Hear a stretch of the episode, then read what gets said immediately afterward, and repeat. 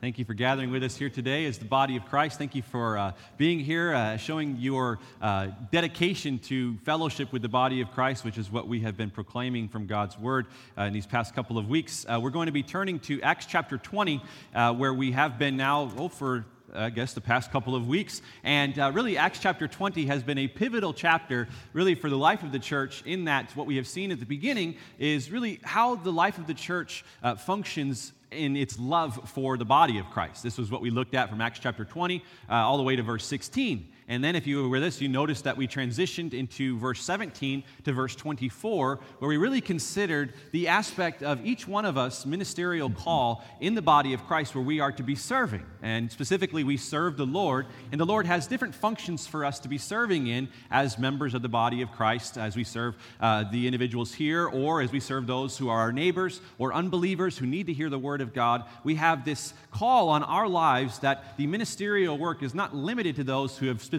been called to the work of ministry in terms of pastoral care, but rather that every single person who is a believer in the Lord has a position of ministry in the body of Christ. Well, as we've transitioned from there, we now come to where we are at this uh, afternoon in Acts chapter 20, beginning at verse 28, where we are learning of the Apostle Paul's call to the specific men who had been called to the office of elder uh, within that church there at Ephesus, which Paul has been serving in for over a period of about three years' time. Uh, he is now transitioning into a new area of his ministry work, and so he's leaving these elders behind. But before he leaves them behind, what he wants to do is he wants to impart to them the specific work that they are called to do as they have been commissioned as shepherds of the church of God there at that church of Ephesus. And so, with that, we transition now to read the verses before us today in order that the Spirit of God would speak to us concerning what his word would have for us to learn today as the body of Christ. Acts chapter 20, verse 28 says, Pay careful attention to yourselves and to all the flock in which the Holy Spirit has made you overseers to care for the church of God, which he obtained with his own blood. I know that after my departure, fierce wolves will come in among you, not sparing the flock. And from among your own selves will arise men speaking twisted things to draw away the disciples after them. Therefore, be alert, remembering that for three years I did not cease night or day to admonish everyone with tears. With that, we pray. Heavenly Father, we just thank you for this wonderful time we have to come and once again open your word and to really consider just exactly how it is you are uh, seeing fit that these men who you have been called, to, who you have called to uh, oversee your church, uh, what their functions ought to be like in order that you would be able to have your church one of order and one that is uh, both fed and, and uh, well led, but also protected from the enemies that are often seeking to infiltrate the fellowships. Lord, we know that there is uh, de- the devil who is uh, prowling around like a roaring lion seeking to devour us, and we know that he certainly is often at work seeking to destroy the work that your church is doing in and through this world. And, and so, Lord, as we uh, come now to see the importance of the shepherd leaders who you have called to your church to protect the church from these uh, false teachers, Lord, we just ask that you would uh, give us wisdom and, and uh, and in, insight into how we can continue to live this out here as uh, members of the body of Christ here at the First Baptist Church of Hollywood. God, we, we ask for your, uh, uh, your work to be done in and through us by the power of your Spirit, and we ask all these things in the name of your Son, Jesus Christ. Amen. Amen. Now, the Bible is chock full of metaphors or similes uh, in, in which God uses to be able to communicate to us the truth in which He is seeking to convey. God's a great teacher, the greatest teacher ever to live. And so we know that as He teaches us, He's going to teach us well, and that way that He does that is through these metaphors. And one such piece, piece of this imagery or metaphors that He used is of the imagery of the sheep and the shepherd. It's this imagery which was prominent in the life of Israel, both in the Old Testament and also as you move into the first century, which is what we read of the New Testament being written in. It is this imagery of the sheep and the shepherd, or the shepherd and his sheep. And really, to any first century believer who reads these letters, or to anyone who is reading in the Old Testament times, this would be of a supreme importance to them to be able to understand exactly how or, or what God is wishing to convey to them. Uh, this was a noted profession during the days of Israel's uh, upbringing in the Old Testament, and it still was going on in the New Testament. So they would understand what was being conveyed to them as God was teaching to them in this particular way. God really was ultimately saying to the people, I am your shepherd, and you are are my sheep. Now, what's the purpose of the shepherd as he cares for the sheep? Well, namely that. The shepherd's chief purpose in watching over the sheep is in order that they would be cared for. They are to watch after their sheep. Now, you say, what does this look like? We don't have sheep and shepherds here in our society. So, so what would they do? How, how would the shepherds care for the sheep uh, during the days of Israel or during the days of the New Testament uh, first century scriptures? What would they do? Well, they would feed the sheep, they would water the sheep. Beyond this, they would comfort the sheep. They would bind up their wounds. In that they would feed the sheep, they would lead the sheep to the pastures where they were to feed from. In that the sheep were not able to go down into the wells to draw up the water for themselves to drink of it, they drew the water up from the wells in order that the sheep would be able to be watered and well fed. On top of this, given the dangers lurking from the wolves who existed in the countryside, they were often having to stand watch, watching out for the wolves who were seeking to devour these sheep. And also, what they would have to do is they would have to be watchful of the robbers who existed, who ultimately existed in order that they would be able to kill the shepherd, in order that they could steal away their sheep and you know, sell them off uh, in order that they would be able to gain a profit uh, from these sheep that they had stolen from their shepherd. Really, there was a supreme importance that the shepherd would have to have as he was caring for his sheep. Most notably, the shepherd would have to love his sheep. He would have to see that he was to be a constant companion of his sheep, which needed round the clock, 24 7 care, given both their necessities and, often the da- and also the dangers that existed in the days in which this, uh, the Old Testament and the New Testament scriptures were written. The shepherd was of great necessity to the sheep. Now, as we hear of this, we think of it no surprise that God Himself often refers to us that He is our great shepherd. And we know this is necessary for us given the fact that all of us act like sheep.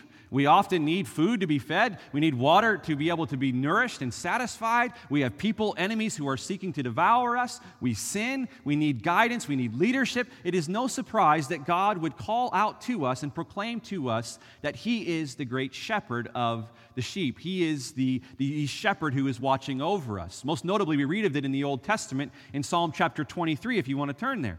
Psalm 23, we read of David who is remarking upon the fact that the Lord is his shepherd. Psalm 23 The Lord is my shepherd, I shall not want. He makes me lie down in green pastures. He leads me beside still waters. He restores my soul. He leads me in paths of righteousness for his name's sake. Even though I walk through the valley of the shadow of death, I will fear no evil, for you are with me. Your rod and your staff, they comfort me. You prepare a table before me in the presence of my enemies. You anoint my head with oil, my cup overflows. Surely goodness and mercy shall follow me all the days of my life, and I shall dwell in the house of the Lord forever.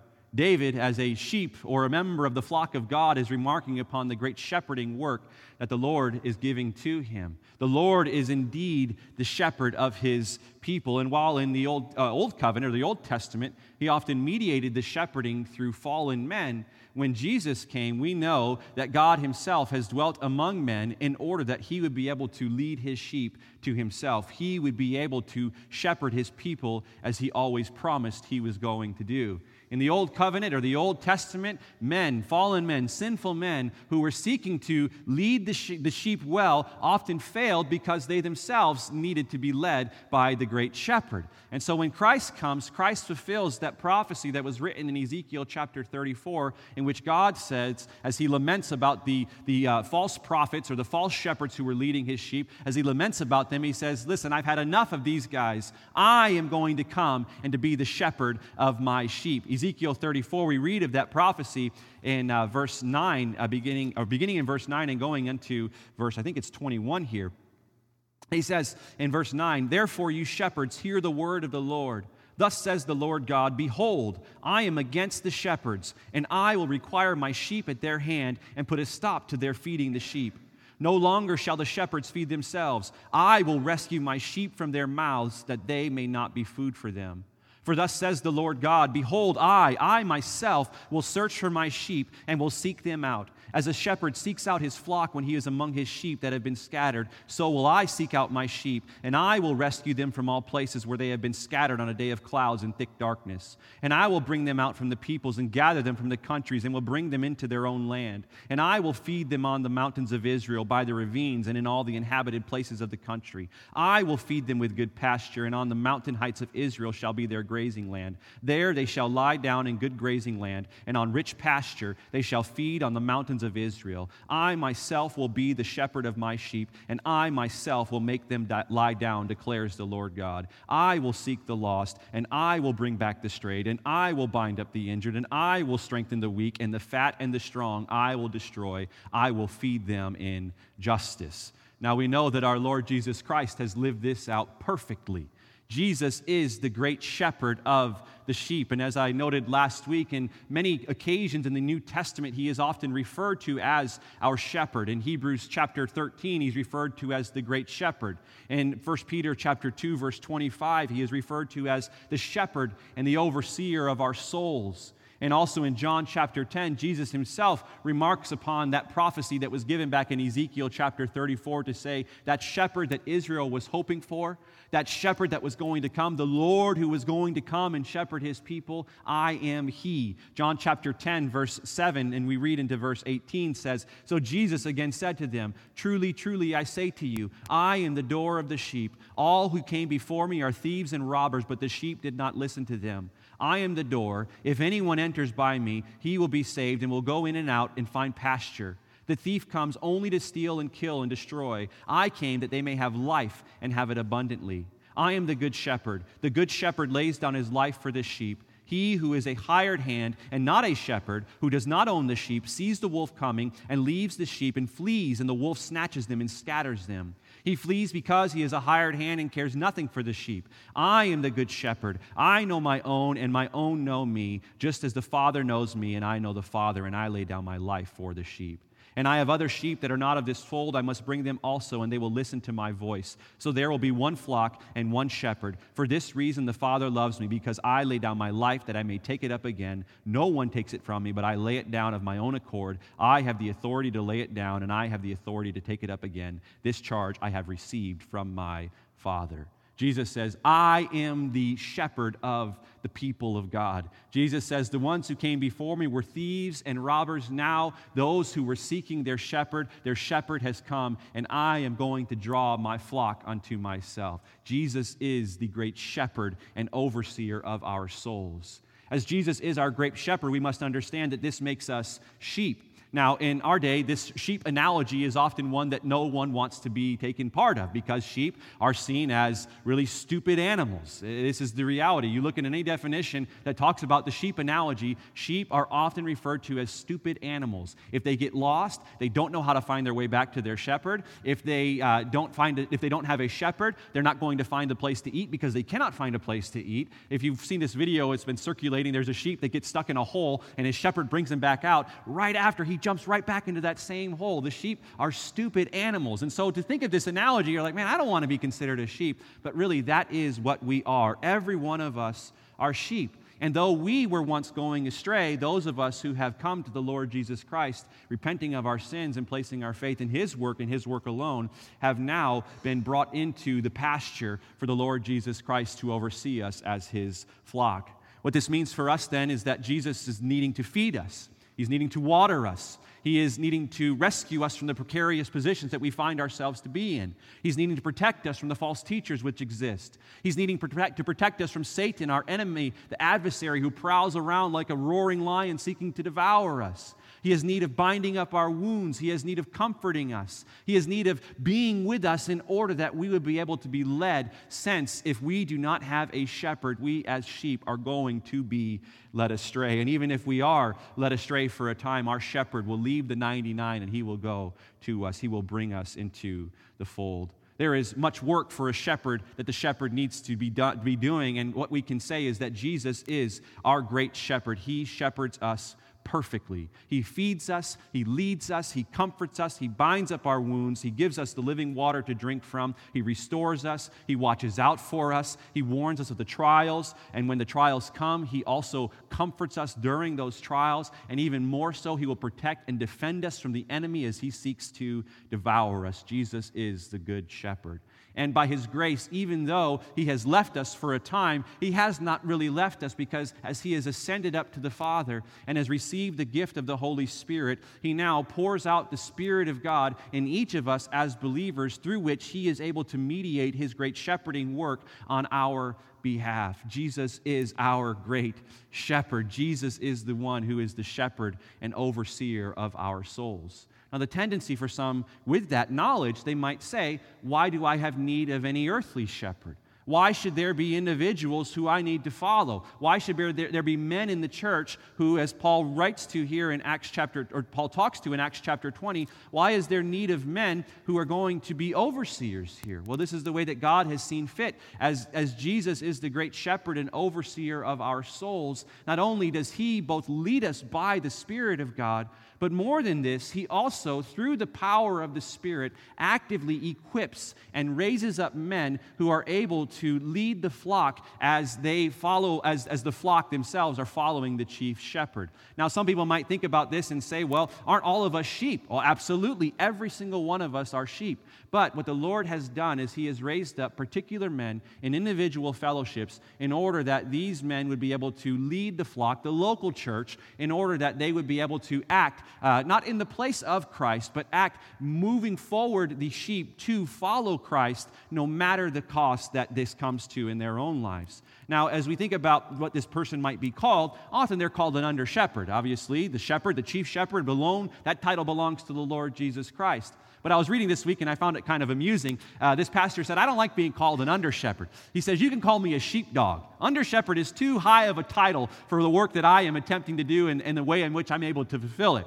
There's only one shepherd. I'm just a sheepdog. I'm moving the sheep along to follow after the chief shepherd, and that is all that I am seeking to do. And this is good, really. Any shepherd who thinks of themselves as the uh, same line with the Lord Jesus Christ is, should be disqualified from the ministry. Anyone who the Lord Jesus Christ has raised up to be a leader in his local church recognize that their place is simply to serve the body of Christ in order that the body of Christ would be led to follow after the great shepherd, our Lord Jesus Christ. You see, thinking about it in this way allows for that pastor to recognize that their position is a position in which they have been called to not because they're great, not because, you know, they just were these uh, supernatural individuals that God has blessed the church with, but rather it is because God has chosen for a time to lift them up in order that they would be able to watch after his property, his flock. Now, with that, we come to Acts chapter 20, where we see Paul giving his speech to the elders there, those under shepherds or the sheepdogs. Paul himself is traveling as he is returning to Jerusalem to bring the offering that he has been taken up for the saints there, the poor saints there, which Pastor Richard talked about this morning. He's returning to Jerusalem, but he stopped off in this place called Miletus. And as he's in Miletus, he calls these elders to himself. They are in Ephesus, about 30 miles away. He calls them, comes down to him, and he says, Listen, I know I'm not going to be with you ever again. I'm going to Jerusalem. The Spirit has told me that I'm going to suffer imprisonment and beatings. I need to give you this call in order that you would be able to shepherd the sheep that, that have been been entrusted to your care in Ephesus. I need to be able to give these remarks to you. And so he lays out for them really these uh, paramount, paramount characteristics that they are to have in their ministry. And of first importance, which we re- initially read in verse 28, this will be a review for us if you were here last week. He says, Therefore, I testify, oh, actually, it's verse 26, 28. He says, Pay careful attention to yourselves this is the charge. As he, as he transitions from his, old, from his ministry, he goes into verse 28 and he says, Listen, you are to watch over the flock of God, but first and of utmost importance is that you must first watch over your own life. Pay careful attention to your own life, to yourselves. As the pastor is to lead the flock, or as the shepherds are to watch after the sheep, he is in no business to be caring after the sheep if he himself is not able to watch after his own life. The shepherd who is not watching after his own life is unqualified to watch over the sheep. This really is a sacred task the Lord has commissioned these men to do, and if their life is not right, they are in no position to be able to watch over those who have been entrusted to their care. You say, why is this the case? Why is this a, ta- a, sacred task that these men have been called to? Well, namely because the price that was paid for the flock of God was of eternal value. Namely, it was the shed blood of our Savior, the Lord Jesus Christ. Therefore, if the shepherd is not watching over his life, and if the shepherd is then, therefore, not watching over the flock, well, then you can imagine that the great shepherd is going to be displeased with these under shepherds, and he is going to di- uh, uh, discipline them mightily because they have failed to give about their, uh, work, out, work out their duties that the Lord has given to them. When Jesus tells Peter, really the uh, apostle Peter, as we all know, and, and he was saying this to the others there as well, but he restores Peter to ministry and he says to Peter three times, Feed my sheep. Peter, who had renounced Christ or had, who had uh, rejected Christ or rejected that he was a follower of Christ, when they said, Do you know this man? I don't know this man. What are you talking about?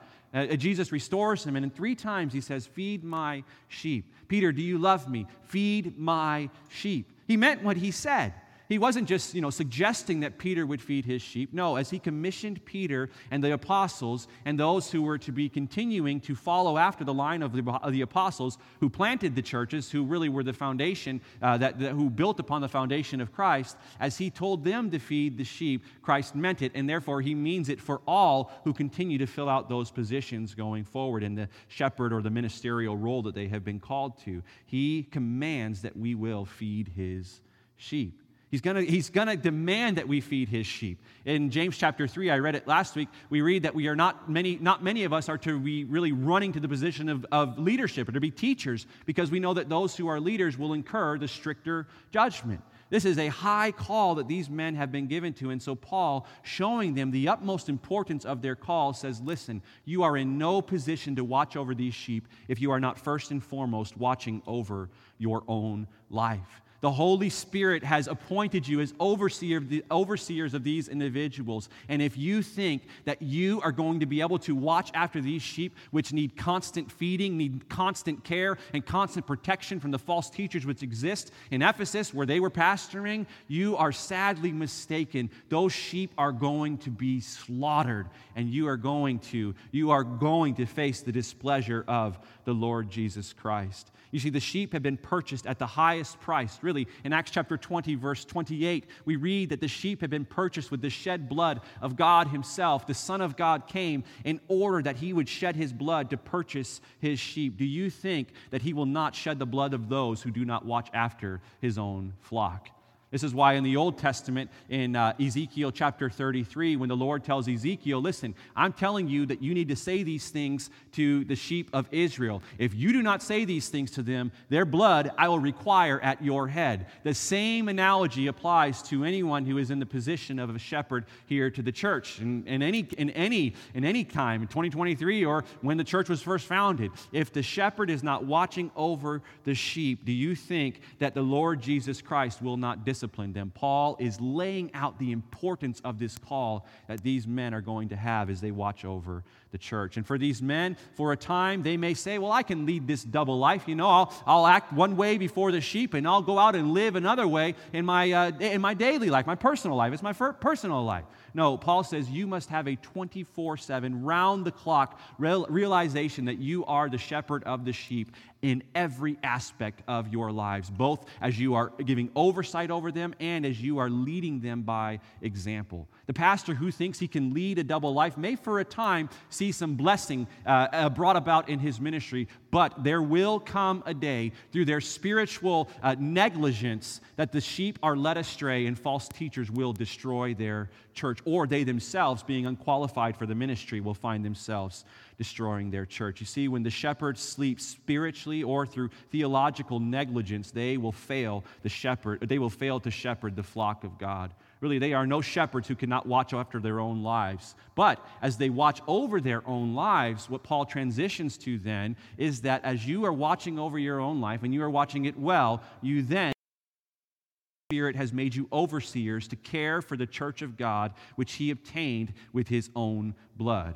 And you say, what does the shepherd do as he watches over the sheep? He's watched over his own life. His life is good. His life is right. He is walking the straight and narrow path. Therefore, he is qualified to watch over the sheep. How does the pastor or how do the shepherds watch over their sheep? Well, in the first, we saw last week that the position of the pastor, as he is given the oversight over his sheep, is to both feed and lead the sheep. This is really just basic truth. The pastor is to feed and lead the sheep. As the shepherd of the sheep, you don't see the sheep ever leading the shepherd. Rather, the shepherd is always leading the sheep, and you don't see the sheep telling the shepherd where they want to go and eat. The shepherd is always leading the sheep to what it is they need to be eating, and they are feeding and leading the church. They're feeding and leading the flock of God. As Paul says to them, listen, as I was with you, you remember what I did. I did not, I did not fail to give to you the whole counsel of God. I fed you.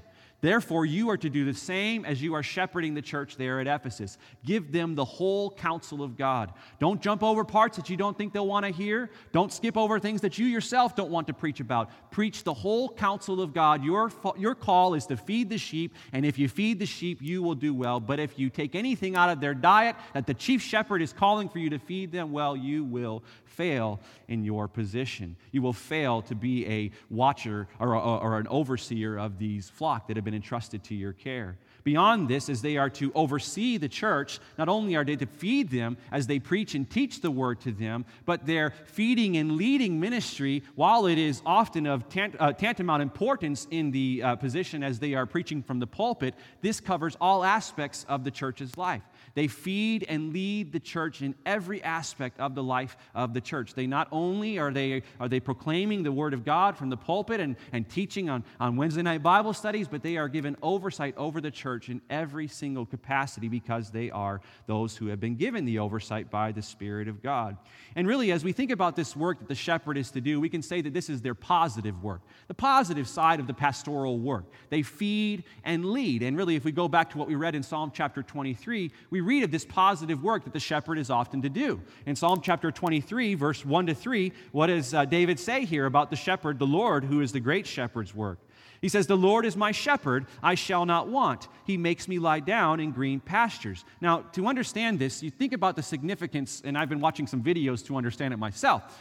When the shepherd leads the sheep to the pastures, the sheep are constantly on the move, and they can only sit down once they have had their fill. And so when David says, The Lord is my shepherd, I shall not want, he makes me lie down in green pastures, he is saying, The Lord has fed me well. I can lie down just as a sheep is able to lie down in its pastures. Still, it says, He leads me beside these still waters. Again, the sheep, they don't have any understanding of, of what water is necessary for them to drink. They got to know where the right well is, they got to know where the right water is. And so the Lord leads leads them to that living water. David is led to that living water just as the sheep are led to the waters. And also, he restores his soul and he leads me in paths of righteousness for his name's sake. The Lord, as the shepherd, is the leader of his people, and he both leads and feeds his people. Therefore, as he has mediated his shepherding work among men, those who he has called to the position of shepherd in his church, you can expect that these men are to do the same.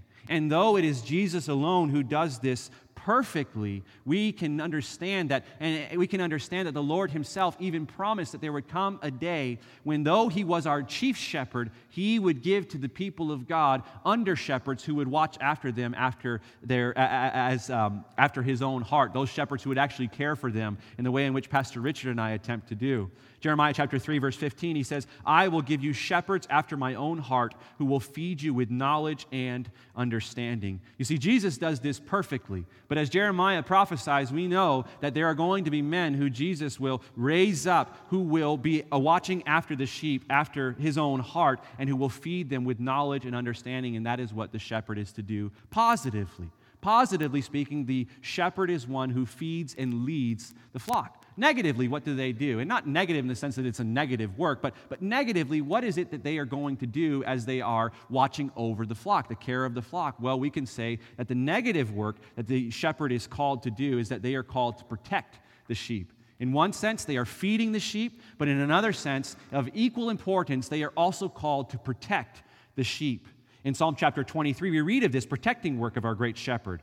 It says, Even though I walk through the valley of the shadow of death, I will fear no evil, for you are with me. Your rod and your staff, they comfort me. You prepare a table before me in the presence of my enemies. You anoint my head with oil, my cup overflows. Surely goodness and mercy shall follow me all the days of my life, and I shall dwell in the house of the Lord forever. David, writing as a sheep or a member of the flock of God, says, Listen, though I walk through the valley of the shadow of death, though the wolves encompass me, though the robbers are seeking to take me away from my shepherd, I will fear no evil because the chief shepherd protects me. Therefore, as the under shepherd, they are to follow in the example of their shepherd, their shepherd, their chief shepherd, to watch after the sheep by protecting them. And this is what we see as we come to our text here in verse 29 to verse 31, which is of importance today. No longer reviewing, moving forward to the points for today, he says in verse 29, Paul does, I know that after my departure, fierce wolves will come in among you, not sparing the flock, and from among your own selves will arise men speaking twisted things to draw away the disciples after them. Therefore, be alert, remembering that for three years I did not cease night or day to admonish everyone with tears. You say, what does Paul call these men to do? Is they are to watch over the sheep. Well, they are to watch over them by protecting them from the enemy who is seeking to come. Now, who is this enemy? We read of the enemy in verse 29 and verse 30. These are false teachers who come to the church, both from without and who also rise up from within the church. The job of the shepherds or the under shepherds is that they would protect the flock from these false teachers, protect the flock from making sure that they are not devoured by these men, to protect the flock in order that they are not led astray by these men, and namely led astray not from them, but ultimately from the chief shepherd. Their job job is to protect the flock of God. And you say, how do they do this? Well, in verse 31, we'll see they are to watch and warn the sheep. Watch and warn. As if the positive side of the pastoral work is to feed and lead, the negative side is to watch and warn. If they fail in this, the sheep will be destroyed. This is what Paul is seeking to impart to these men. The necessity of the shepherd's protecting ministry is of tantamount importance because of what he says in verse 29 to verse 30, which I've just read. That is, that they will be targeted by false teachers. They are going to be targeted by men who are going to seek to infiltrate the flock in order that they can, one, devour the flock, or they will turn the flock away from the chief shepherd and draw them into, away into false teachings and therefore uh, uh, uh, demand, demand that they no longer follow the chief shepherd, but rather that they would follow themselves. Now, as I mentioned earlier, there are dangers which exist if the shepherd is not careful in taking watch over his sheep. Two that are of tantamount importance for the shepherd to be watching for. First, there are robbers who exist, and these robbers are not only seeking to take the sheep down, but they're also seeking to take the shepherd down. They kill the shepherd to take the sheep, and then they sell the sheep to make a profit off of the sheep. In the other sense, what happens is there are wolves. There are wolves who are lurking, following after these sheep in order that they would be able to devour those sheep and to, you know, have, the, have a nice meal for themselves. They want to destroy the sheep. They, they, they, see the sheep as an easy and delicious target, these wolves do, and it is the same for the false teachers who seek to come into our midst. They see the sheep as easy targets in order they can devour you and to eat you up as a delicious meal, and when they are done with you, they throw you off to the side because they don't care about you whatsoever. You see, Paul can say to these men here in verse 30 to verse 31 to be on guard against these false teachers because he realizes that whenever the work of God is moving forward, we know that the work of Satan is going to come along to follow behind it in order that Satan would be able to try to destroy the church of God. You see, Paul can say without any doubt that these shepherds need to be on guard, watching and warning, so that their flock is not led astray by false shepherds, nor would they be devoured by the wolves. Now, it's important to note what Paul says about these false teachers here. There's really two forms of false teachers that we see. There are those who exist outside of the flock of God, and these would be those who are often propagating some other religion, you, you know, Muslims or, or those in Scientologies or, or any of those ones you might want to think about. But then there are those who exist as wolves in sheep's clothing. These are those, they have their Bible, they, they, they, they have this charisma, they seem to read from the Bible. They seem to say all the things that you need for them to be able to say to you, and yet they are wolves in sheep's clothing seeking to devour you. They are trying to confuse you, to lead you astray by saying, "Oh, this guy's a, this is a good guy. He's got the Bible. You know, got to be good. He's got the Bible, right?" But we know what the Jehovah's Witnesses have done with that, do we not? They claim to be Christians, right? They've got the Bible, right? No, they, they have a Bible, but it is not the one true Word of God. Rather, it has been distorted by men who have changed the meanings of the translations in order that they would be able to propagate their own false doctrine. You see, there are these false teachers who are both existing from outside the church and also within the church in order that they would be able to either devour the church or lead them astray to make a profit off of these sheep for the time being in order that they would be able to prop up their own lives. You see, both of these false teachers then have the goal of taking you away from the chief shepherd, the Lord Jesus Christ. In one sense, they just eat you up, they devour you, you're done, you're dead. In the other sense, they drag you away from the Lord and they take you into their false doctrines and they say, This is actually what is right. Don't believe what that guy's saying there. You know, they, they don't believe what they're talking about from the Bible here. Listen to what I have to say to you. And it's totally contrary to the gospel that was originally preached. Now, Paul says these things not with a excitement. There's no excitement towards this. Paul says this with an uneasy certainty towards these men in order that they would be on guard as watchmen of the people of God to watch out for those false teachers who are going to try to destroy the flock of God. He says, Listen, I know without a doubt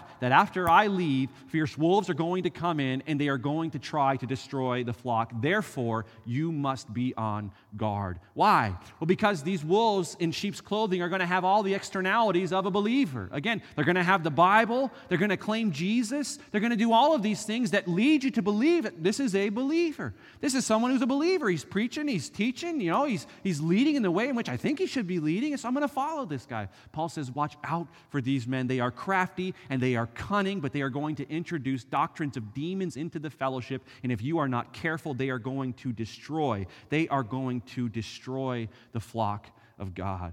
Now, as they lead astray the flock of God, you say, why, why do they do this? What's the purpose? Why do false teachers exist? Why, why do false teachers, why did they come into the church to try to distort what God is doing here? Well, they see the sheep as easy targets. They, they see the sheep as easy targets for their own gain. Peter warned against these men. They warned against these men, and it is sad that these men are still existing today in the churches, taking advantage of the sheep as the easy targets that they see them to be. Peter says in 2 Peter chapter 2 verse 3 warning against these false teachers, he says in their greed they will exploit you with false words. In another translation it says they will make merchandise out of you.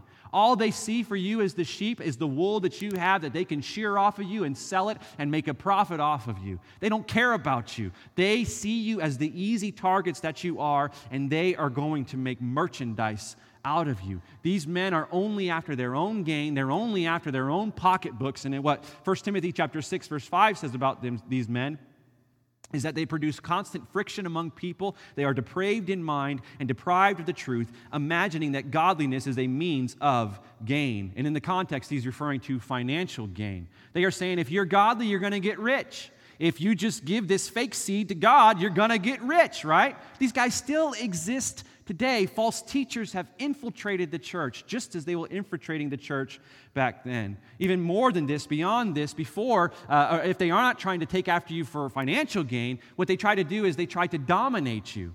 There are men who want to control people. That's all that they live for. They want to have the control. They need the power. They need to have individuals who will just do whatever it is that they tell them to do. And so they see the sheep as easy targets to control in order that they would dominate them. The more people they have, the better for them. And so what they do is they tickle the sheep with words that they want to hear in order that they can drag you into their fellowship and then dominate you, have oversight over you, which is not an oversight of service, but rather in order that they can dominate you you and control your entire lives. Jesus warned against these men in Matthew 20, verse 25 to 28. He talks to his own disciples. He says, Jesus called to him and said, You know that the rulers of the Gentiles lord it over them, and their great ones exercise authority over them. It shall not be so among you, but whoever would be great among you must be your servant, and whoever would be first among you must be your slave, even as the Son of Man came not to be served, but to serve, and to give his life as a ransom for many. You see, the shepherds of the Lord, the true shepherds of the Lord, will follow the chief shepherd's example of service to the sheep. Now, this does not mean that he gets walked over by the sheep. This does not mean that he no longer leads the sheep. Sure, they have the oversight, but their oversight is both for the good of the sheep and also for their own benefit as they seek to lead the sheep to the shepherd. You say, now, was Paul just an alarmist here? You know, was Paul barking at shadows? You know, as like a dog does, and they bark at shadows. They think something's there, something's going to come, and nothing really ever happens. Was Paul just an alarmist here? Or is this the reality that there are going to be men who seek to propagate themselves as true teachers of the gospel of the Lord Jesus Christ in order to lead the church astray? You say, is this really happening? Are there really false teachers in the church today? Church, let us not be so naive. Paul was no doomsayer. Paul was not barking at shadows. Paul knew without a shadow of a doubt that these men were going to come into the church to destroy the church of God. Turn with me just to 1 Timothy chapter 1 and uh, turn in your Bibles there because we're going to flip through a couple passages here uh, when Paul writes to Timothy in his pastoral letter.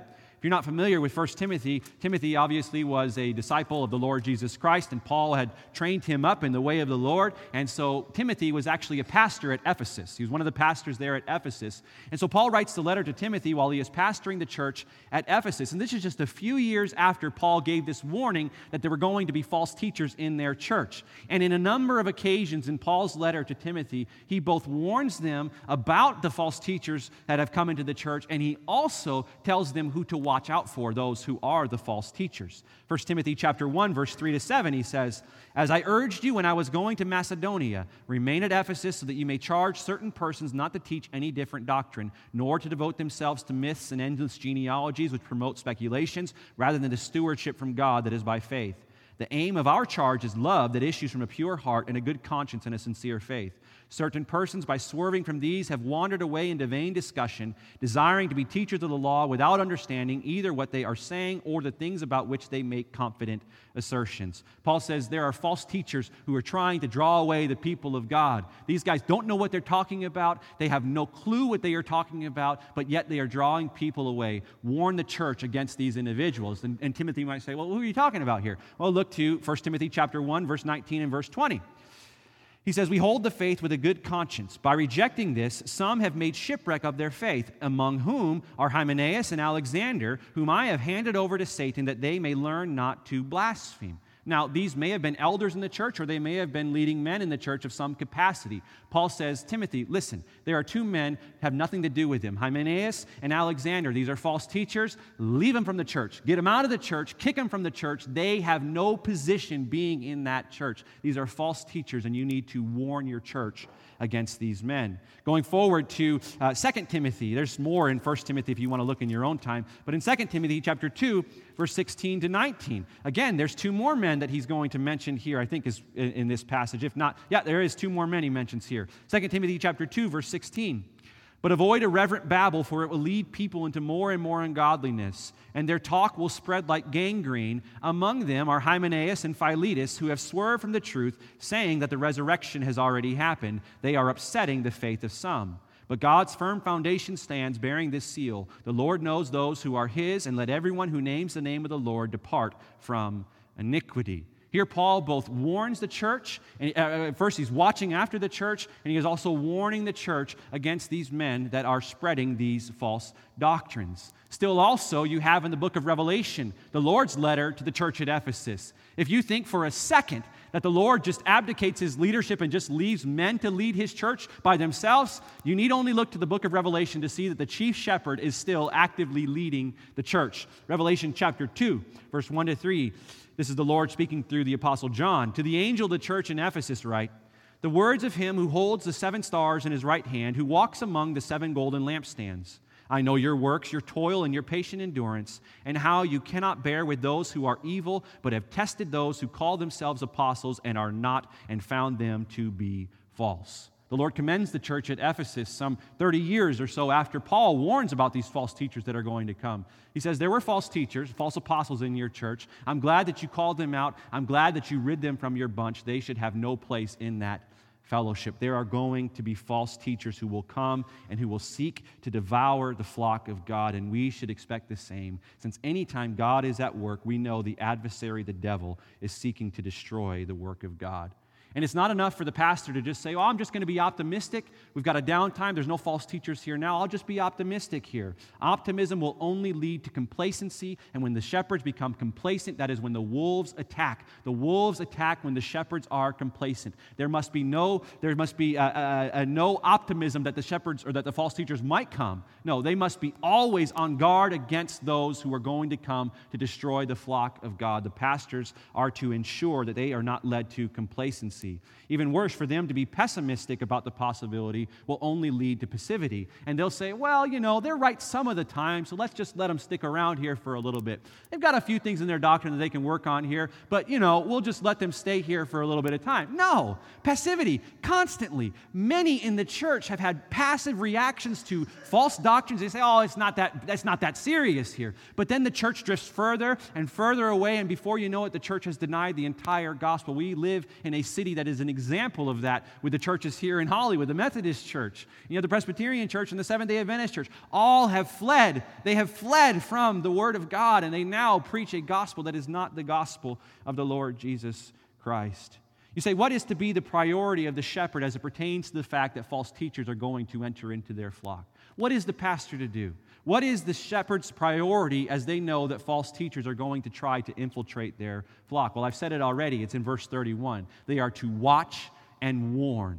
Their ministry is both positively to feed and lead, negatively, they are to watch and warn. This is in verse 31. He says, Therefore, be alert or watch remembering that for three years I did not cease night or day to admonish or warn everyone with tears. You see, Paul says, if you are watching, you can warn. But if you are not watching, you cannot warn, and the sheep will be infiltrated by these false teachers. Any sort of slumbering by the pastors will lead to infiltration by the false teachers. You see, Paul is saying to these men, leading by example here, as he says, I did not cease to warn you of these things for three years, night and day, with tears. Paul says, just as I was alert, just as I was warning you, follow in my example. Do not let your guard down. Watch so that you can warn against these false teachers. The job of the pastor is to watch and warn the flock in order that they would be protected. Now, there are three things that made Paul cry.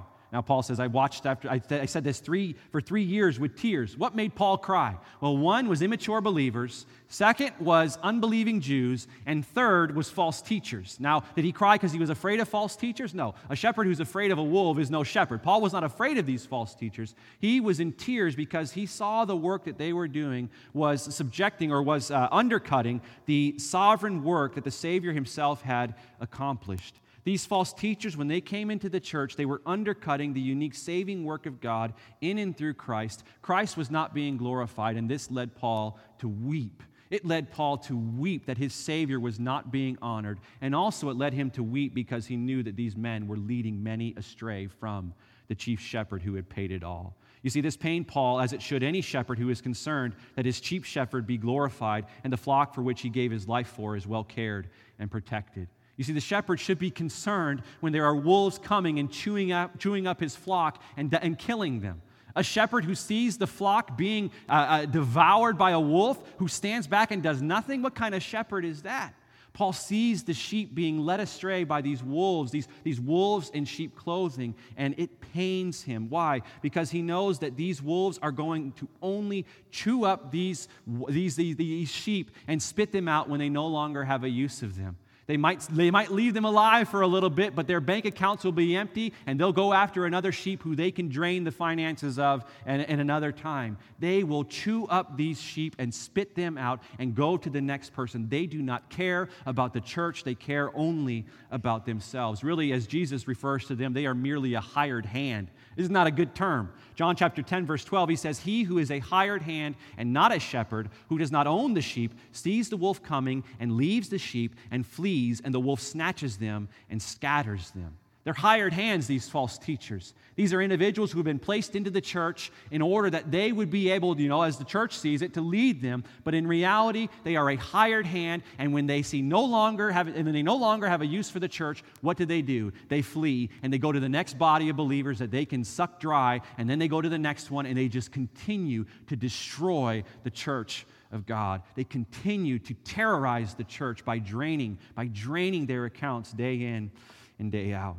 You see, the pastor's ministry then is to be, in one sense, watching and warning. They are to watch and warn in order that the sheep would be protected from these false teachers. And most notably, we see this watching and warning ministry personified in the ministry of the chief shepherd, our Lord Jesus Christ.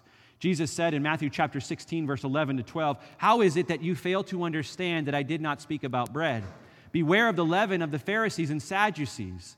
Then they understood that he did not tell them to beware of the leaven of bread, but of the teaching of the Pharisees and the Sadducees. Jesus says, Don't listen to the Pharisees and the Sadducees. Don't listen to what they say. Their works only lead to unrighteousness. Follow me. I am the chief shepherd. Do not follow after these blind guides leading the blind. Matthew chapter 23, turn with me there. You'll read of Jesus' uh, rebuke uh, against these false teachers, the seven woes that he remarks upon them.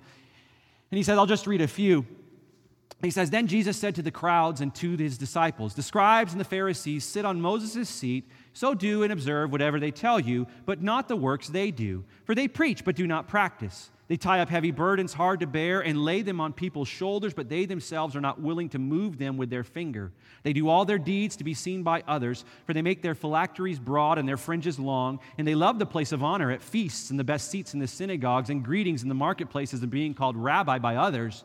But you are not to be called rabbi, for you have one teacher, and you are all brothers. And call no man your father on earth, for you have one Father who is in heaven. Neither be called instructors, for you have one instructor, the Christ. The greatest among you shall be your servant. Whoever exalts himself will be humbled, and whoever humbles himself will be exalted. But woe to you, scribes and Pharisees, hypocrites, for you shut the kingdom of heaven in people's faces, for you neither yourselves enter nor allow those who would enter to go in. Woe to you, scribes and Pharisees, hypocrites, for you travel across sea and land to make a single proselyte, and when he becomes a proselyte, you make him twice as much a child of hell as you yourselves. You can continue to read there, but Jesus pronounces these woes on these false teachers, not only to show their own condemnation, but also to warn the church to flee from these types of men. And just as the chief shepherd did this, you can expect that his apostles would do the same. Look to the apostle John's ministry in 1 John.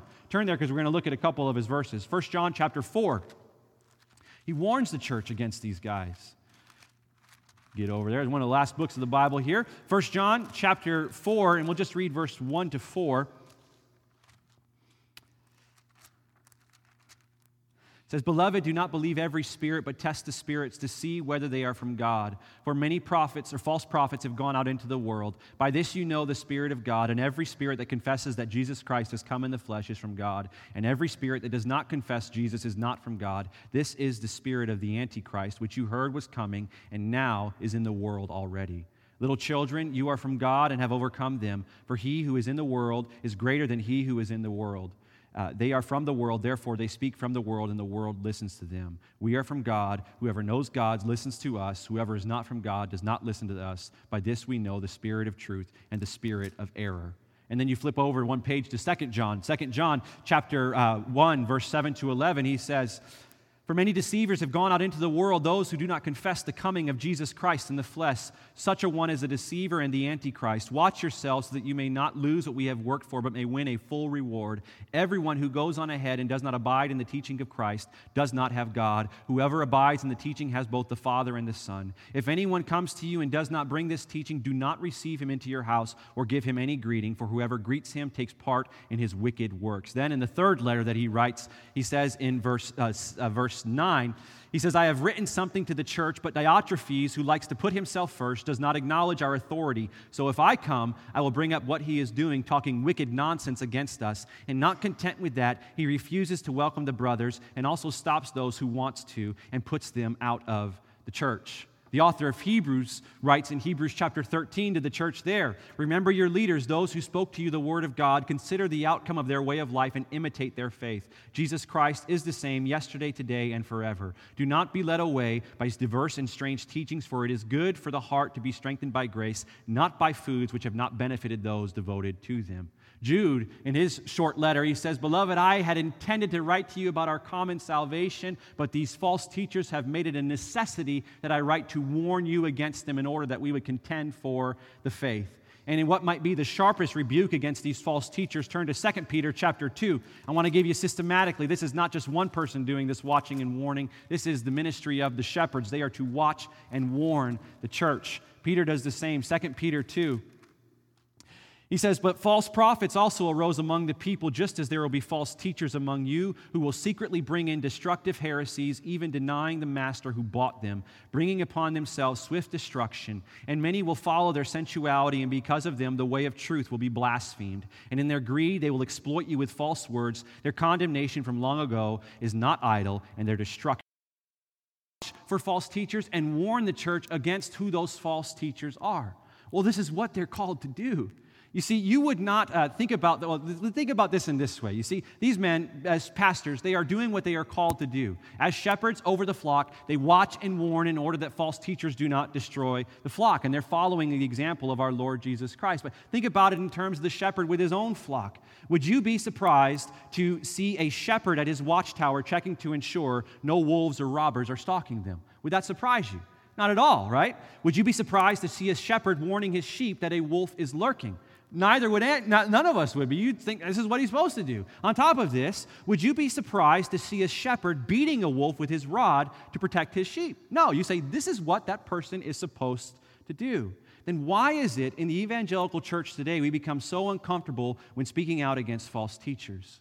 You see, in the name of tolerance, many have failed in their role of watching and warning the sheep, and it has allowed for false teachers to run rampant in the evangelical church. You see, you would not expect the shepherd to just watch idly as the sheep are being destroyed by these false teachers. You say, this shepherd is failing at his job. The same is true for the pastor who is watching and warning his church against the false teachers who have come into the evangelical church today. The shepherd is to watch over the sheep and warn them against these false teachers. To do anything less is to show a laxity over the sheep and of the work that Christ has called for them to do.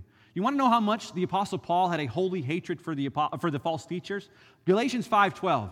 I wish that those who unsettle you would emasculate themselves. He's writing of the Judaizers who are coming in and preaching the law, saying that you need to be circumcised in order that you would be saved. Paul says, I wish that these men would emasculate themselves. Late, or earlier in Galatians chapter 1, he says, Let these people be damned to an eternity in hell. There is a holy hatred for these men because they are deceiving the flock of God.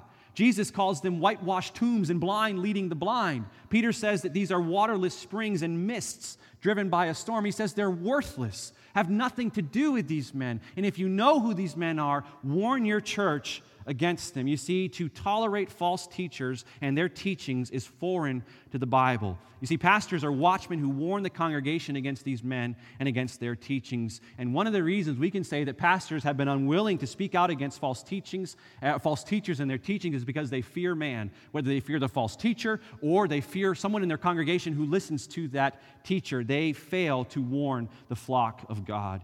You see, like a shepherd, uh, a shepherd who is afraid of wolves, we would say this person cannot be a shepherd. So, also, as a pastor, if I'm afraid of a false teacher, I cannot be a pastor to you. Also, if I hold back saying something because I'm worried that I might offend you, something that is true, I am being led by you rather than you being led by me. Therefore, this cannot happen. The fear of man cannot exist in the life of a pastor. A shepherd who is afraid of, his afraid of wolves cannot be a shepherd, and a shepherd who is led by his sheep will not be a shepherd for long. The shepherd must stand guard against the wolves and command obedience from his fold if he is able to lead them well. You say, How do I know that someone is a good pastor? How do I know that someone is a good pastor, a good servant of the Lord Jesus Christ? 1 Timothy chapter 4. Paul again writes to Timothy, a pastor. These are in the pastoral epistles. One day we'll get to them. 1 Timothy chapter 4, uh, we read in verse 1 to 6. Now, the Spirit expressly says that in latter times some will depart from the faith by devoting themselves to deceitful spirits and teachings of demons, through the insincerity of liars whose consciences are seared, who forbid marriage and require abstinence from foods that God created to be received with thanksgiving by those who believe and know the truth. For everything created by God is good, and nothing is to be rejected if it is received with thanksgiving, for it is made holy by the word of God in prayer. If you put these things before the brothers, you will be a good servant of Christ Jesus, being trained in the words of the faith and of the good doctrine that you have followed. You see what Paul says to Timothy here? There's going to be false teachers. You teach the truth. If you do this, you will be a good servant of Jesus Christ. If you do not, you have failed. You have failed to watch over the flock of God. And for the pastor who is to watch and warn, this both happens in the pulpit and in everyday life. The pastor is always to be on watch for his flock. You say, how does the pastor watch over the sheep? Well, first and foremost, it begins with him watching his own life, specifically his own doctrine. The pastor cannot guard the flock if they do not know what they are to be guarding them against. Therefore, Paul writes to Titus in Titus chapter 1 this is of the quality of the elder or the pastor. He must hold firm to the trustworthy word as taught, so that he may be able to give instruction in sound doctrine and to rebuke those who contradict it. You see, out of the pastor's genuine understanding of the word will come a genuine ability to refute the false teachings. But if he does not know, how will he be able to discern what is false and thereby not be able to guard the flock from being led away by these false teachers? This is why, if you have been coming here long enough, both Pastor Richard and I both will not only tell to you false teachings, but at times will tell to you the names of these men who you are to mark and avoid. We are watching these false teachers in order that we will be able to warn you against them. You see, you have those who are of the likes in the Word Faith Prosperity Movement Joel Osteen, Jesse Duplantis, Benny Hinn, or Kenneth Copeland. You remember what Kenneth Copeland claimed during the COVID 19 pandemic about COVID? He says, COVID 19, you're done. I command you in the name of Jesus, be gone. And then he went, and nothing happened. And yet, still, people follow these guys. They claim that you're going to have prosperity, health, wealth, and prosperity if you just simply follow after God. These men are false teachers. You should not be listening to them. Also, you have those within the New Apostolic Reformation, with one big name being Bill Johnson of Bethel Church, or who also has the music, uh, Bethel Music. Here is one who teaches that it is the will of God that you be healed. And if you are not healed, well, then you do not have the faith to be able to be healed. Your faith is lacking. You are not trusting God enough. They teach this doctrine, and they have a large following. Sadly, though, his wife, who was also a propagator of this doctrine, died a terrible, terrible, terrible death from cancer. Terminally ill, a terminally ill patient died the death from cancer. And this is, this is terrible. And we're not rejoicing at her death, but rather this is terrible that they present a doctrine which says if you have enough faith, if you are holy enough, God will not allow for you to get sick. And yet here you have the pastor of these people's wife dying a terrible, terrible death. What should this have said to these people? Stop following them. They're false teachers, but yet still they have this continual following after themselves. And then you have those, the ones who I cannot fathom how anyone believes, those who are usually on Daystar, who are often offering up these prayer cloths that you can buy, or this anointing oil that they have, or encouraging you to plant a faith seed in order that you get your blessing. How anyone can follow these guys is just simply uh, amazing. It's amazing to me because these guys, all they do is they just repeat their same uh, faith seed co- uh, commercials every week. It's the same thing. They don't even put on a new service. They just keep telling the same old stories and say, if you plant this seed, you know, God's telling me the number a thousand right now. I think someone's got a thousand dollars to plant this faith seed right now. And they do this and they put on this show and they deceive these people and they tear apart their bank accounts in order that they themselves can fatten their own pockets by deceiving the flock of God. Also, you have those who are maybe not false teachers, but they are feeding their churches junk. Junk. They are not preaching the counsel of God. They are not preaching His word, but rather they are tickling the ears of individuals and they are leaving them spiritually illiterate. You need only look into many evangelical churches in America today to see that these people are malnourished. These sheep are malnourished because their shepherds are feeding them junk. You see, Pastor Richard and I are committed to you in watching and warning against these false teachers. We are committed to you in this. And if you are ever listening to a preacher, or if you ever are wondering about a preacher, you can come to me or Pastor Richard anytime you want. You can text us. Just had someone this past week text me and say, Hey, I'm thinking about buying this Bible. It says it's, it's marketed on Amazon. The first Christian Bible, 144 AD. You say, Well, that sounds pretty good. What's this Bible all about? Well, it's Marcion's Bible. You say, Who's Marcion? He was an early church heretic who believed that Jesus was actually an alien who came to earth in order that he would be able to bring about some sort of revival amongst the men. This was the person he said, It's the first Christian Bible. Of course I'm going to buy it, right? I want the first Christian Bible, don't you? No, these are, these are false teachers who are propagating false doctrines who need to be warned against. And if you ever have a question, please ask Pastor Richard and I. We are committed to you. We are committed to seeing that you would be able to be warned against them. Now, also, what we could say too is that within our congregation, I think that we are quite spiritually mature and we have the ability to, to watch our own lives after this. But still, if you are ever ever concerned with it, say, just, just ask us. Any time of day, text us. We will tell you what we think about this individual. We will both show you why they are false. Now, think about this as these individuals are, are, are doing these things. As they are living out these lives, these false teachers, what they are doing is they are destroying you and they're destroying the work of God. Therefore, it is of utmost importance that Pastor Richard and I be watchful in these things. You look at our city now. Most of our churches, as I mentioned, have drifted from the Word of God. Their pastors have stopped watching, they have stopped warning, and now they are merely social clubs at best. They have denigrated into a social club, and those are individuals who should be disqualified from ministry. And if we ever get to that point, Pastor Richard or myself, disqualify us from ministry, fire us, kick us out the door, ensure that there be no one, there be no one who fails to watch over you. We are committed to you in these things. Let me take you back a couple of years during our pastoral search prior to Pastor Richard coming in to be our senior pastor. Maybe you weren't here, but we had a number of individuals who were coming in to be able to be interviewed for the position of pastor.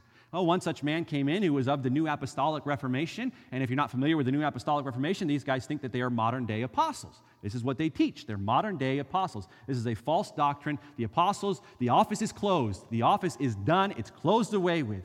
When this man came, we opposed him to his face to ensure that he would not be able to infiltrate our flock. We called him out dead center. We didn't care what someone might have said. There was one of his goons went and stood over me and said, You're trying to have an agenda over this guy. I said, You better believe I have an agenda. I don't want this false teacher coming into the church. We are going to guard the flock of God here. And also, what we can say as well, too, is as Pastor Richard has come in, we also have great, given a greater watch after the false teachers being able to come. And you say, How so? Well, in one sense, think about our membership.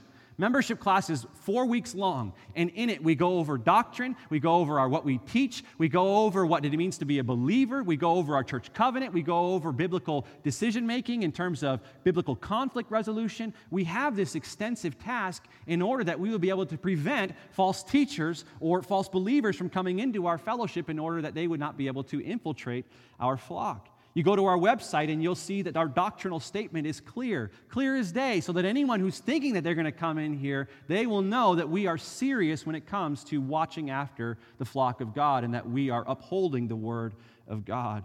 Still, also, as all of us have seen just recently, both in Pastor Richard's call to the pastorate here, along with my own, we have an extensive process to ensure the pastors of our church are tested before they are called. Pastor Richard's candidacy was about a year long. For me, I was preaching here for about four years before I was officially voted in and ordained as a minister. We ensure that there will not be false teachers coming into our fellowship. And even more than this, you, as the congregation, those of you who are members, vote to voice your approval of them. And as these individuals have been called, Pastor Richard and I specifically, to be shepherds, what we continue to do is to watch and warn each week as we devote ourselves to studying the Word of God in order that we would be able to, in order that we would be able to prepare Bible studies and sermons, that we would be able to watch after the false teachings, to train you up in the way of the Lord, and to protect you against the false teachers who may be trying to disrupt your faith. Now, note this this ministry that we have, this ministry of vigilance, while it is taken up most certainly in the pulpit, and as we teach on Bible study, it is most certainly taken up in the pulpit, but it does not stop there. It cannot.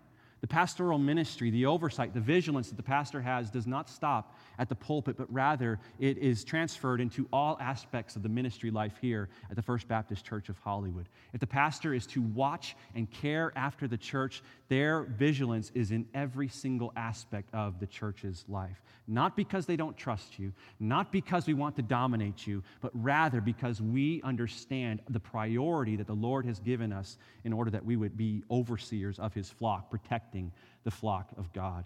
You see, our, our desire to be in everything, to be uh, giving oversight in everything, is not to control. It's not because we don't trust, but rather we note the priority that God has given to us that we are to watch and warn against false teachers, and we are also to feed and lead you. You say, why do we note this priority? Well, because we've seen what happens when false shepherds do not care for the flock of God. We see what happens when the people of God are not cared for.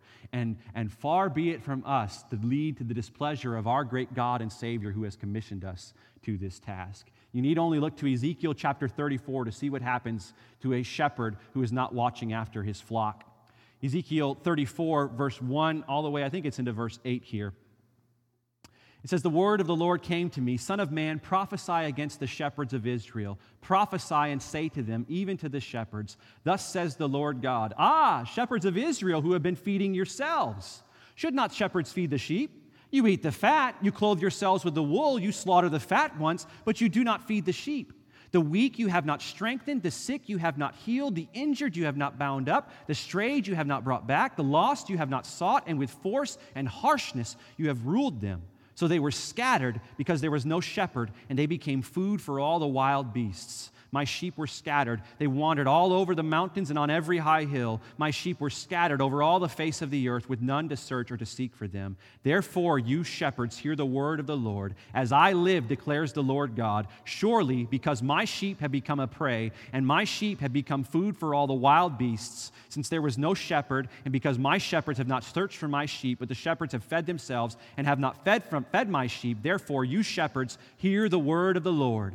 Thus says the Lord God Behold, I am against the shepherds, and I will require my sheep at their hand and put a stop to their feeding the sheep. No longer shall the shepherds feed themselves. I will rescue my sheep from their mouths, that they may not be food for them.